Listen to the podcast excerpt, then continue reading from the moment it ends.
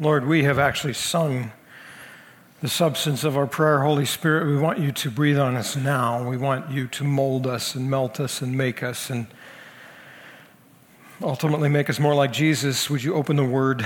Father, would you hear our prayer and work in this moment? Last week, we looked at the guidance of the Spirit, how we make decisions, and said the two primary things to keep in mind that have to anchor everything are the Word of God and then the wisdom that we would gain um, from a walk with God. And we talked about that in some detail last week. I would not want you to listen to this week's sermon without going back and listening to that one. Um, so I'll say that with trepidation because some of you are like, well, I'm not going to listen to it, so I'll just walk out and get some Starbucks right now. Um, I hope you will actually listen to that because that one has to anchor this one. This morning, we're going to look more at kind of the disruptive ways God works. There are times when we go, hey, that was weird, and I think that was God. And we want to talk a little bit about that and how that works in um, just our walk with God. And I got an email uh, actually this morning because I'd had a conversation with somebody, and uh, he was sharing an experience of the Spirit that I just thought, well, he, he showed up to church today. That was his mistake. I put him on the spot first service. I'm putting him on the spot second service. Ask him to come and share. Joey, would you come and share a little bit of the testimony you shared with me? So it was my freshman year at Biola, uh, and it was missions conference time. And uh, to give you a little setting of what that uh, looks like, is it was extended worship uh, after one of the sessions, and just during that time, there's a lot of prayer that's going on. There's a prayer team that's up front. Uh, there's lots of wor- uh, singing worship, and I just felt moved to pray. God, use me in any way that you want. And in my mind, I was like, that is totally missional. I'm going to go on a mission trip. Uh, but I finished the prayer and I said amen, and I automatically heard, go pray for that guy. I was like, like yeah, I just prayed that, but no. And I heard God say again, go pray for that guy. And I was like, no, like, I don't even know what I'm going to say. I said, yes, you could use me, but not this quickly. Um, and I, oh, what am I going to say? And all I heard was go, and then my feet started going forward, and I placed my hands on the guy, and I said a few words. And I turned around and I went back, and I looked back at this guy, and he was now on the ground with his hands in his face. And I said, Look, God, you made it worse. Thanks. and the rest of the session went on. That kept coming to my mind. I was like, I hope I never see that guy again. Um, and he found me after and he goes, Hi, my name is Adam. And I was like, Adam, it's nice to meet you. And he's like, I want to tell you what was happening on my side before you came up. Is my mom uh, has just finished her cancer treatments and she doesn't have cancer. Um, and we're really excited about that. But recently, all of her friends who were claimed to be cancer free started to get symptoms again of having cancer. And I was praying and I was saying, God, I really don't want my mom to have to go through this again. God, I just really need a verbal confirmation from you that my mom doesn't have to do this amen. And that's when the moment you walked up and you placed your hands on me and said, Your mom doesn't have to deal with it anymore. She's healed. You don't have to worry. And I had the exact same response that he had.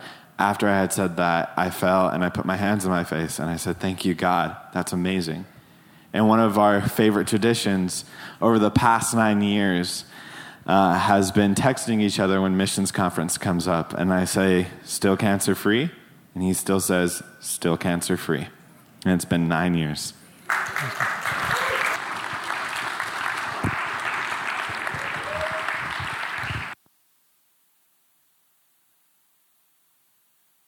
Um, is that going to happen ever again? Is that going to happen to me? How does that work? Uh, is that common? Should I expect that? How, how do I process stuff like that? A few years ago, we went through the book of Acts, and one of the things that struck me is how often the Holy Spirit actually did break through in disruptive ways. I mean, just think with me for a minute. In Acts chapter 8, he says to Philip, Go down to the road to Gaza, and then he says, Go and join that chariot. In Acts chapter 9, he says, out of heaven, Saul, why are you persecuting me? And then he says, A guy is going to come and heal you. And then he breaks in on this other guy, Ananias, and says, I want you to go and heal him. And there's all this conversation going on. In Acts chapter 10, we find that Peter is getting hungry and he's going up to the roof of the house to rest and he kind of dozes and then it turns into a vision from God that says, Hey, I'm, I'm, I'm making things new and there's, don't misunderstand what clean and unclean is. And at that moment, some Gentiles show up and the Holy Spirit says to him, Go downstairs and go with them because this is from me. Acts chapter 11, a prophet shows up named Agabus and he says, Hey, there's going to be a terrible famine that's going to strike the whole world. We've got to be ready. Acts chapter chapter 12, we find Peter in prison, and an angel actually whacks him on the side and says to him, Get up, follow me, get your clothes on, let's go. There's all this interaction that is not normal. It's not, hey, I was reading the Word of God and this truth struck me. I was having a conversation with my godly friend, and we just felt like God was helping us uh, grow this way or see this thing or move this direction. It's one of those moments when it's like, wow, that was weird, but I think that was God. And we find that is scattered throughout the whole book of Acts. And I want to remind us that as we look at something like the book of Acts, it's easy to make one of two errors. One error is to say that the church today is to look exactly like the book of Acts, and that's demonstrably from the rest of Scripture not true. At least not, it's consistently that way. There was a distinctive role at the beginning, there was a distinctive role the apostles played, and we shouldn't necessarily expect it to look exactly like that. The other error is just as great, though, to think that's just a bracketed thing. That happened has nothing really to do with right now. It's just some interesting history. And that's also false. The book of Acts is the launching pad for our expectations for what God might do today. Looks different in different contexts at different times, but is not completely disconnected. And so when we see throughout the book of Acts over and over and over again, not every person, not every experience, but overwhelmingly lots of people and lots of experiences, God is breaking in more directly and saying things and doing things, we have to ask ourselves, how does that work for me today? How does that work for us as people who want to be open to the Spirit of God and what He intends? How does that work? And I want to point us basically to two things. I want to start by giving us uh, how God might speak in this disruptive way, in that way where you go walk away from the experience and go, that was weird, but I think that was God, right? That um, miraculous way. And there's really two things. I'm not, I'm not parsing this like a systematic theologian would with all kinds of careful, careful categories. I'm giving us broader buckets to hold the truth in that will be useful for us just day to day. So, two key ways that he speaks. Uh, he will speak to me um, through a personal word or through a prophetic word, right? And I'll unpack that in just a second. So, that's the first thing. How does God speak? And then the second thing is how do I know that God's the one who spoke? How do I make sure that I'm hearing God and responding rightly to God? How do I protect myself from being foolish? And I want to give three guiding principles for that. And uh, in fact, if, if you like to track two ways God speaks the personal word and the prophetic word. Second key thing we're going to look at is three guiding principles for knowing how to respond. And those three guiding principles are first, foundationally, don't crave miracles. People get into all kinds of troubles when they start chasing after that. Second thing, be discerning. Be discerning. And then the third thing is be humble.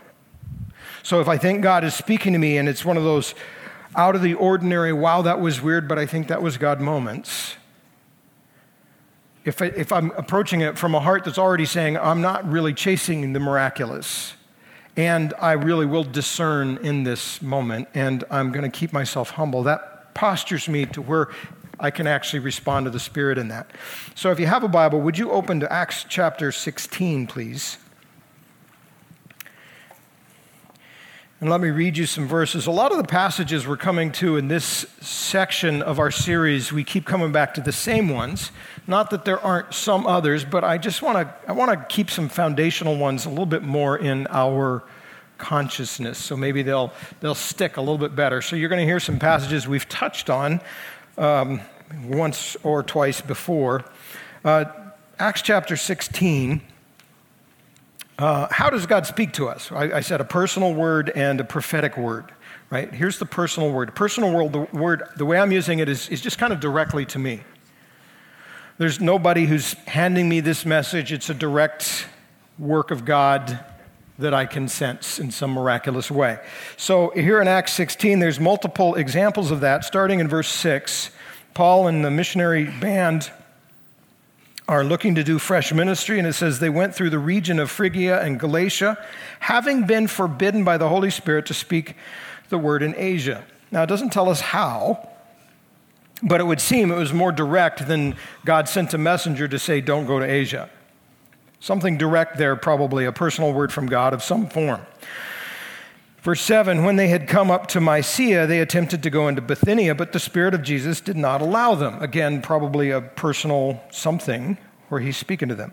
So, passing by Mysia, they went down to Troas, and a vision appeared to Paul in the night. A man of Macedonia was standing there, urging him and saying, Come over to Macedonia and help us. When Paul had seen the vision, immediately we sought to go on into Macedonia, concluding that God had called us to preach the gospel there. So we see this series, and we could look through this section of scripture and we'd see more kinds of things. But God says, don't do that, don't do that. Here's a vision, go do that.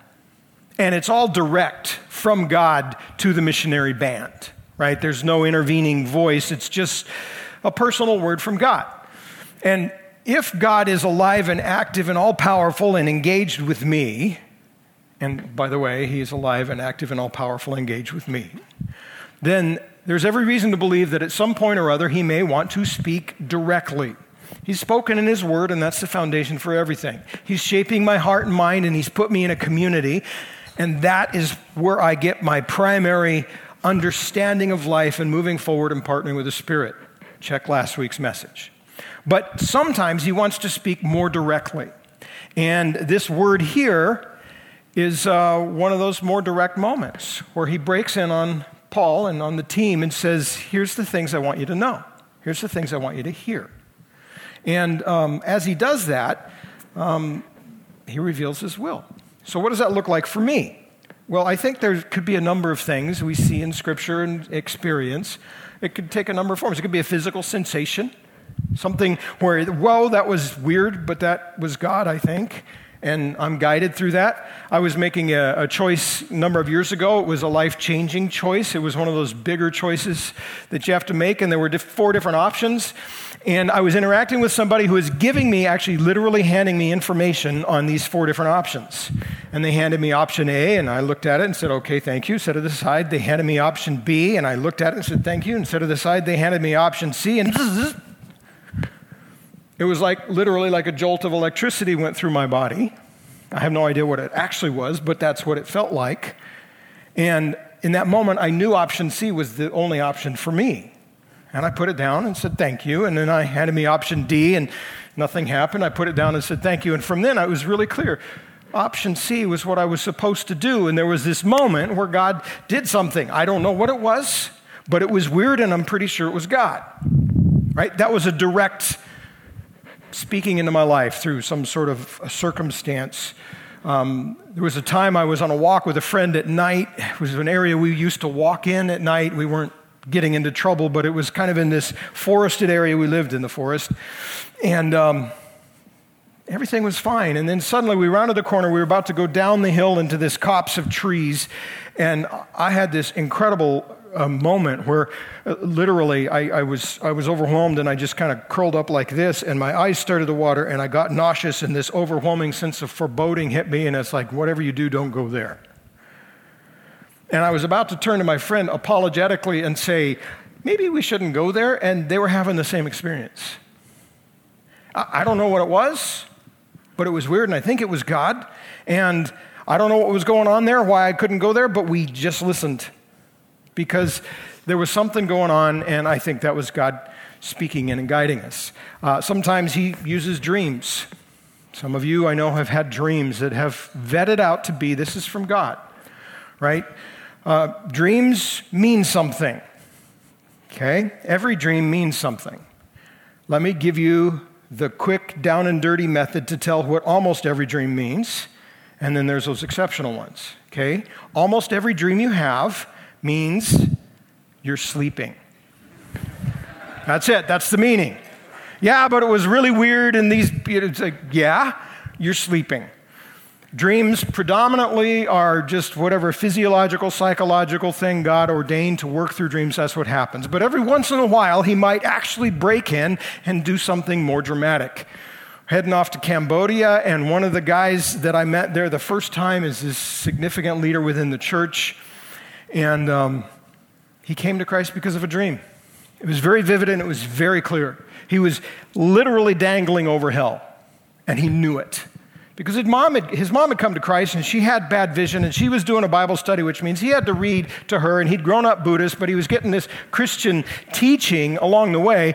And God began to work and he had this dream where he's dangling over hell in this, enveloped in this circle of impenetrable inky darkness and he hears a voice says it's not your time. And then a hand pierces through the darkness and pulls him out into the light and he wakes up. He immediately goes and wakes up his mom and accepts christ right then and there. Because god was speaking to him in that moment and god can do that. Sometimes voices and visions together or separately.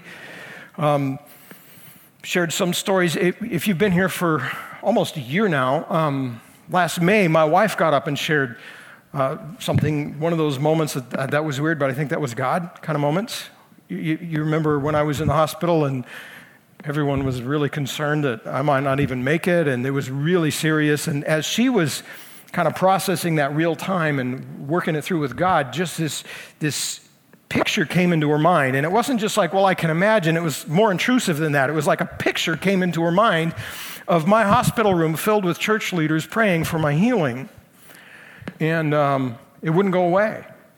And it was very inconvenient time for everyone else. It was right before it was a Saturday night, worst time to call a church leader. And yet she did, and they came and they prayed, and very much convinced that that was a significant part of God's work in healing me and why I'm here at all. Right? That was, I think, one of those moments that was weird, but I'm pretty sure it was God. You may have those. Saul and or Paul and his team had those. The book of Acts shows different people having those, where God gives a direct word through whatever source he chooses. Sometimes he gives it through a messenger, which we would then call a prophetic word. If you want to maybe uh, turn over a couple of chapters, Acts 21.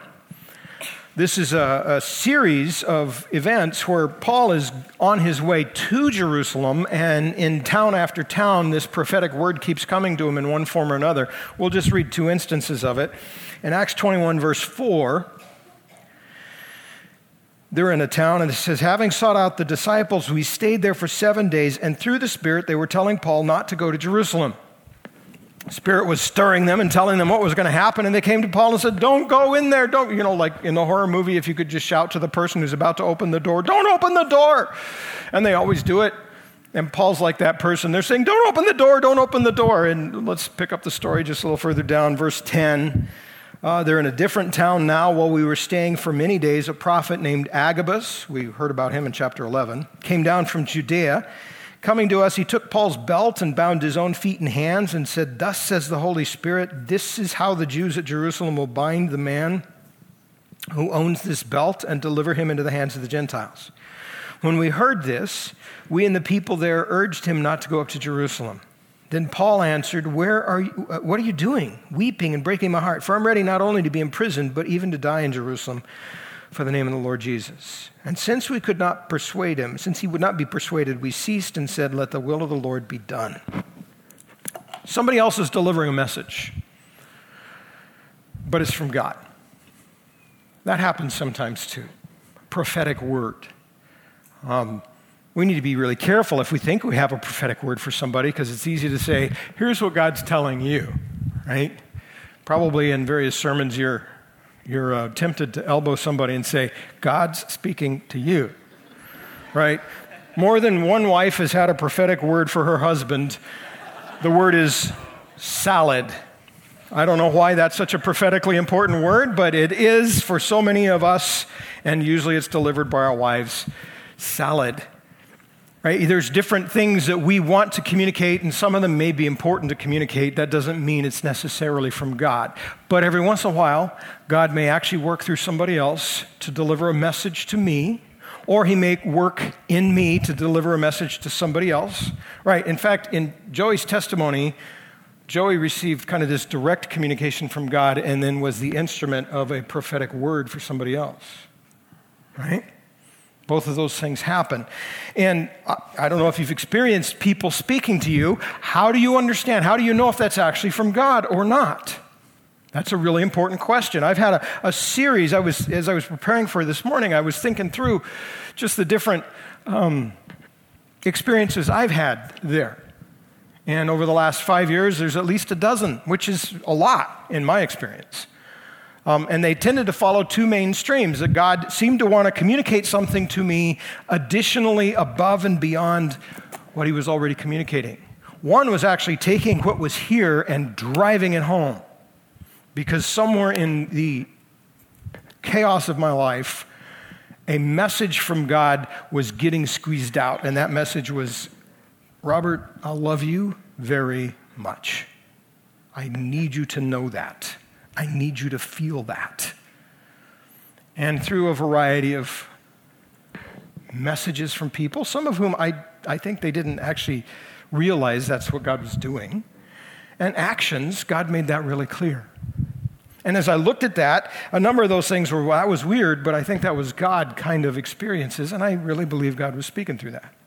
The other stream that he was uh, speaking into my life was basically saying, Robert, here's what I'm doing and here's what I want you to do I want you to understand what's happening so that you can do this. And there were a number of things where he, he spoke in, in that way, in a significant way that was helpful. Right? God may choose to speak to you beyond just this. Always start here. Always the foundation of everything. But there are times and places for his various purposes that he may do more. And when he does, it'll often look like what I've described as a personal word from God or a prophetic word from God. Am I open to him doing that? And if so, how am I supposed to respond? That's where the three guiding principles come in, and that's where I really want us to give as much attention as we can, because I think this is the most important part of the sermon. Let's just start with some general observations. If you read the book of Acts, or just think through the ones I've briefly highlighted, or think through experiences that you may have had that really do vet out to be from God, one of the things that I've seen, at least predominantly, if not every time, is, is that it's, um, it's an intrusive thing. Right? It's not, it's not the normal experience. Something breaks in from the outside and um, God initiates. And I think one of the key principles that I need to keep in mind if, if I'm going to be open to what God might do, and by the way, that's the whole point of this morning is we need to be open to what God might do. But if I'm going to be open to what God might do, I need to start by saying it's not about miracles. It's about God. I don't crave miracles. I don't chase miracles. People get hung up on the miracle aspect of it and then they overcorrect one way or the other far too easily. And if I'm one who is craving miracles, I can get all off kilter. I can read things in and I can, I can accept things that I should never accept. And I'm, or I get demanding, God, you have to do this, you have to do that. Or I can dismiss that altogether because that's outside my experience, or I don't like the abuses that I see. And, and a foundation is just don't make it about the miracles. Right? Don't crave those things because that's not really, that's not really the point. Um, there are two examples, at least in Scripture, of people who crave miracles, and both of them are negative. One is a whole community of faith in Corinth. That was one of the issues, and that's one of the reasons the tone of Corinthians is a little bit sharp. Because they've gotten off track and they're chasing after the dog and pony show, and God's like, I'm not into dog and pony show. And I'll do the miraculous, but there's a purpose for it. And, and Paul's trying to pull him back to the purpose. The other example that pops up immediately is from the book of Acts, a guy named Simon Magus. And he sees what's going on when the apostles lay their hands on people and all the miraculous things that are happening. is like, wow, that's amazing. I would pay good money for that. And then he tries to. And Peter turns around and gives him a prophetic rebuke that will just pin your ears back. It's like, what are you doing? Who do you think you are? If I'm going to be positioned so that God can actually speak and I can actually respond, it starts by keeping my focus where it belongs. God, not miracles per se. Don't crave miracles because that's not actually the helpful thing. Um, what we see here in Acts is widespread, but it doesn't appear to be normal right? Every, every story doesn't have a miracle in it. There's a lot of stories that don't. And my own experience of life and careful observation, as much as I can, of how the Christian life works is it is widespread, but not normal. Right? Not, it shouldn't be shocking when something happens because it happens all over the place to all different kinds of people. And if we sat down and talked, probably most of us could back up and say, well, yeah, that was kind of weird, and I do think that was God. But it's not my daily experience. And I think for most of us anyway, it's not intended to be. And if I, if I guard my heart from this just hunger for miracles and, and instead I cultivate a hunger for God, that protects me from a lot. And let me, let me just speak to one way that we subtly fall into hungering for the miraculous when it comes to understanding the will of God, and that's called a fleece people will say, I'm going to put out a fleece so that I can know what God wants. And by that, saying, I'm going to pray something, and if God does these things, then he will have identified himself. Actually, that's embedded in the, in the uh, testimony Joey just gave. I think there can be a place for that. Don't, don't misunderstand. I think, I think there can be a place that at a time I can say, God, I need some help here. Would you strengthen my faith? Would you speak in? But I have to hold that open handedly. And I certainly don't want to base my theology of this off of the story of the fleece because it is a negative example. Gideon is not putting out a fleece to discern what God's will is, he's putting out a fleece to try to duck what he already knows. It's like, God, I know what you're saying, but let's do this and maybe we'll find a loophole. Uh, you, you said to do this, but I don't think so. So, how about if you do this crazy thing and if you don't do it, then I'll know it wasn't you. And then God does it. It's like, ah, okay, how about if you do this crazy thing and flips it completely over in case it's random and God does it again? And, and Gideon's trying to duck God's will, not discern God's will. And when I get so focused on there's got to be something amazing, I'm, I may be tempted to say, okay, God, if you want me to do this, here's what needs to happen. Be really careful. There may be a time that God, in His grace, will confirm something for you. He's done that for me. Did that in the story Joey shared. That's legitimate. But don't follow in Gideon's steps. And don't think for a moment that you or I have the right to dictate to God, I'll obey you once you come through with this. Don't do that, right? Don't crave miracles. That is really destructive. Second guiding principle for engaging with God in the more disruptive way is found in 1 Thessalonians 5. In fact, if you want to turn there, I'd welcome you to join me. Another passage we've looked at. Just want to look at it again briefly. 1 Thessalonians 5:19 says, "Do not quench the spirit, do not despise prophecies, but test everything, hold fast what is good, abstain from every form of evil." Test everything. Hold on to what's good, reject what's not. Right? The second principle is be discerning. There may be something weird that may very well be God, but I don't necessarily understand what he's saying until I've done hard work to make sure I've actually discerned what he wants to get across. In the passages we read earlier, after Paul has the vision, Macedonian call, it says he shared that and we concluded. Very important little phrase. It means the apostolic band is wrestling with this, seeking to discern is this actually what God's saying? Did Paul just eat some bad pizza? Or is something real happening here? Is this from God and should we follow it?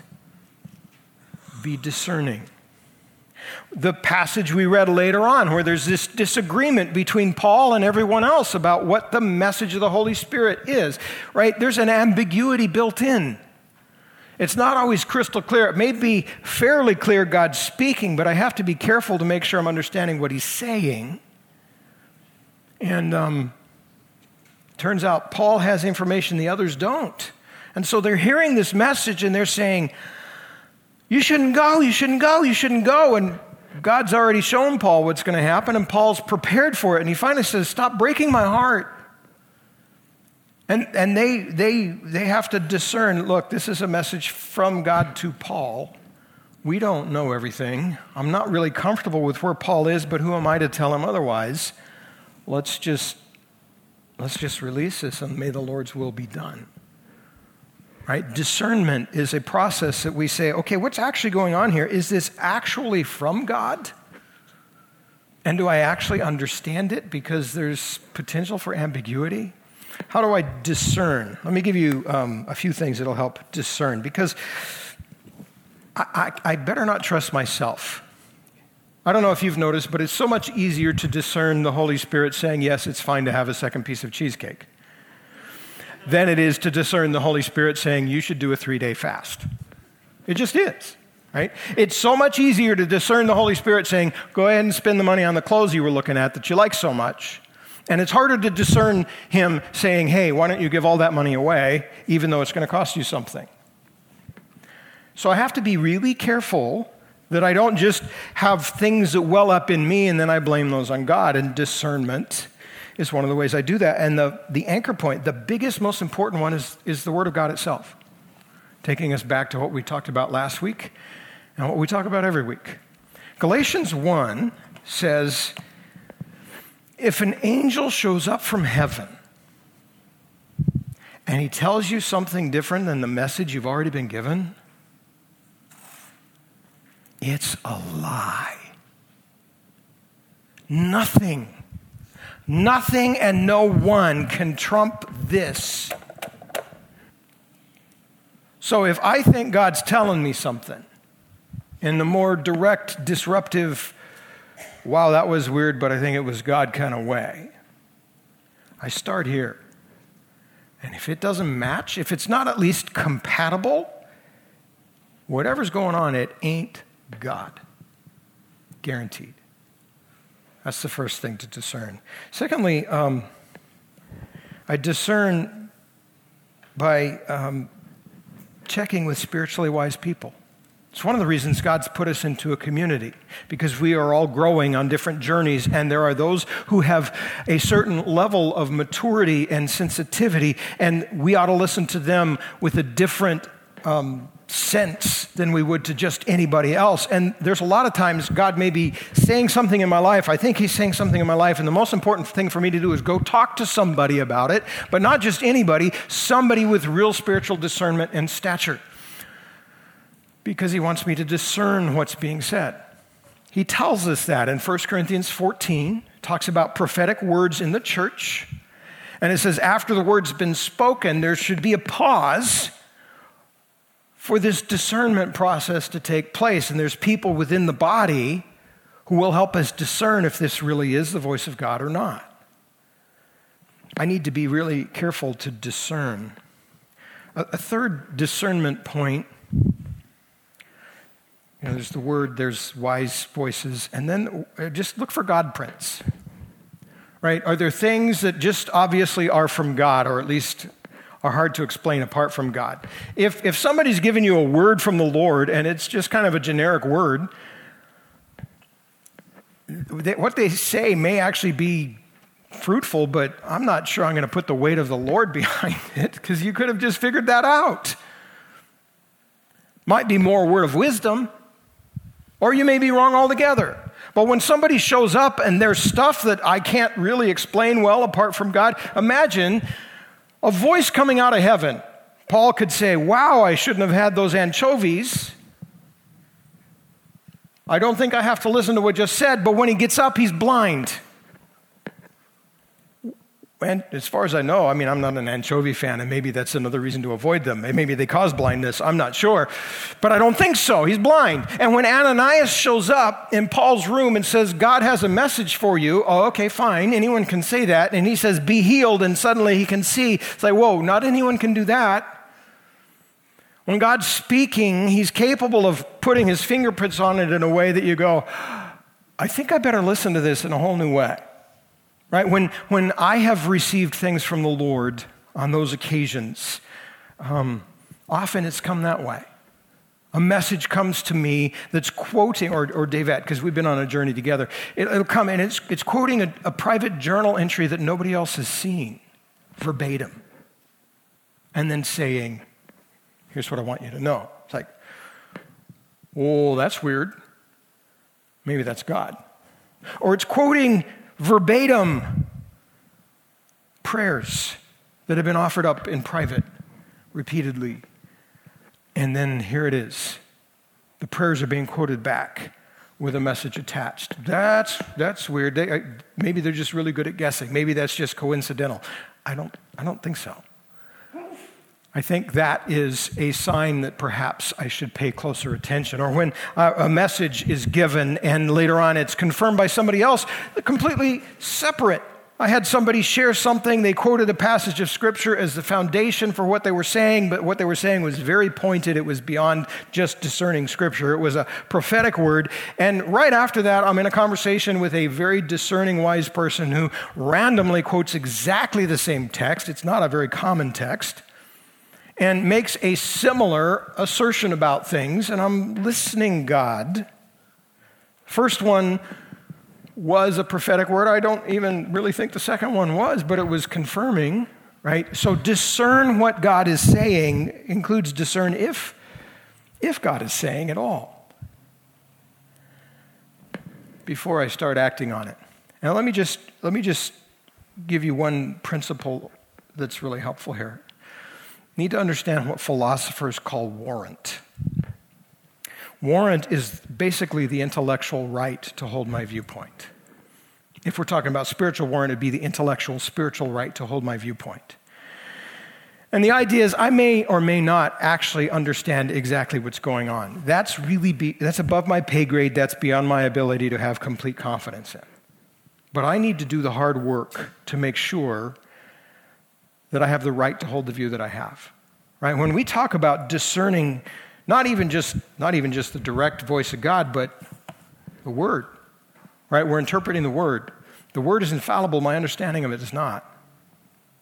Warrant is me doing all the hard work to say, by God's grace, I've done everything necessary to have a pretty high confidence. This is what he's saying, but I still have this fundamental humility that says, but I could be wrong. I have enough confidence that I need to go this direction, but I'm well aware that I'm fallible. God's not, His Word is not, right? My confidence always belongs in God, not in the message itself that I think I'm understanding. So I vet it out right? I, I discern the best that I can, checking scripture, checking with wise people, looking for his God, showing his hand here somehow. And then I, I move forward humbly. That's the third key point. Keep myself humble, knowing that I could be wrong, but my God, in whom I have confidence, He's big enough. He's big enough to work with that. And I'm just convinced by what He's shown me, the best that I can, I need to do this, live this way, respond this way. Humility, right? Don't crave the miracles. Be discerning. Be humble. Be humble because sometimes it's ambiguous. Everyone else thought Paul's message meant this, Paul thought his message meant that. Nobody knew until it worked its way out, and then it's like, yep, Paul had heard it right. I had somebody give me a message that I believe is from the Lord. And with that, they made some conclusions that were deeply distressing to them. I heard them and I heard their conclusions, and I didn't think their conclusions were what God intended.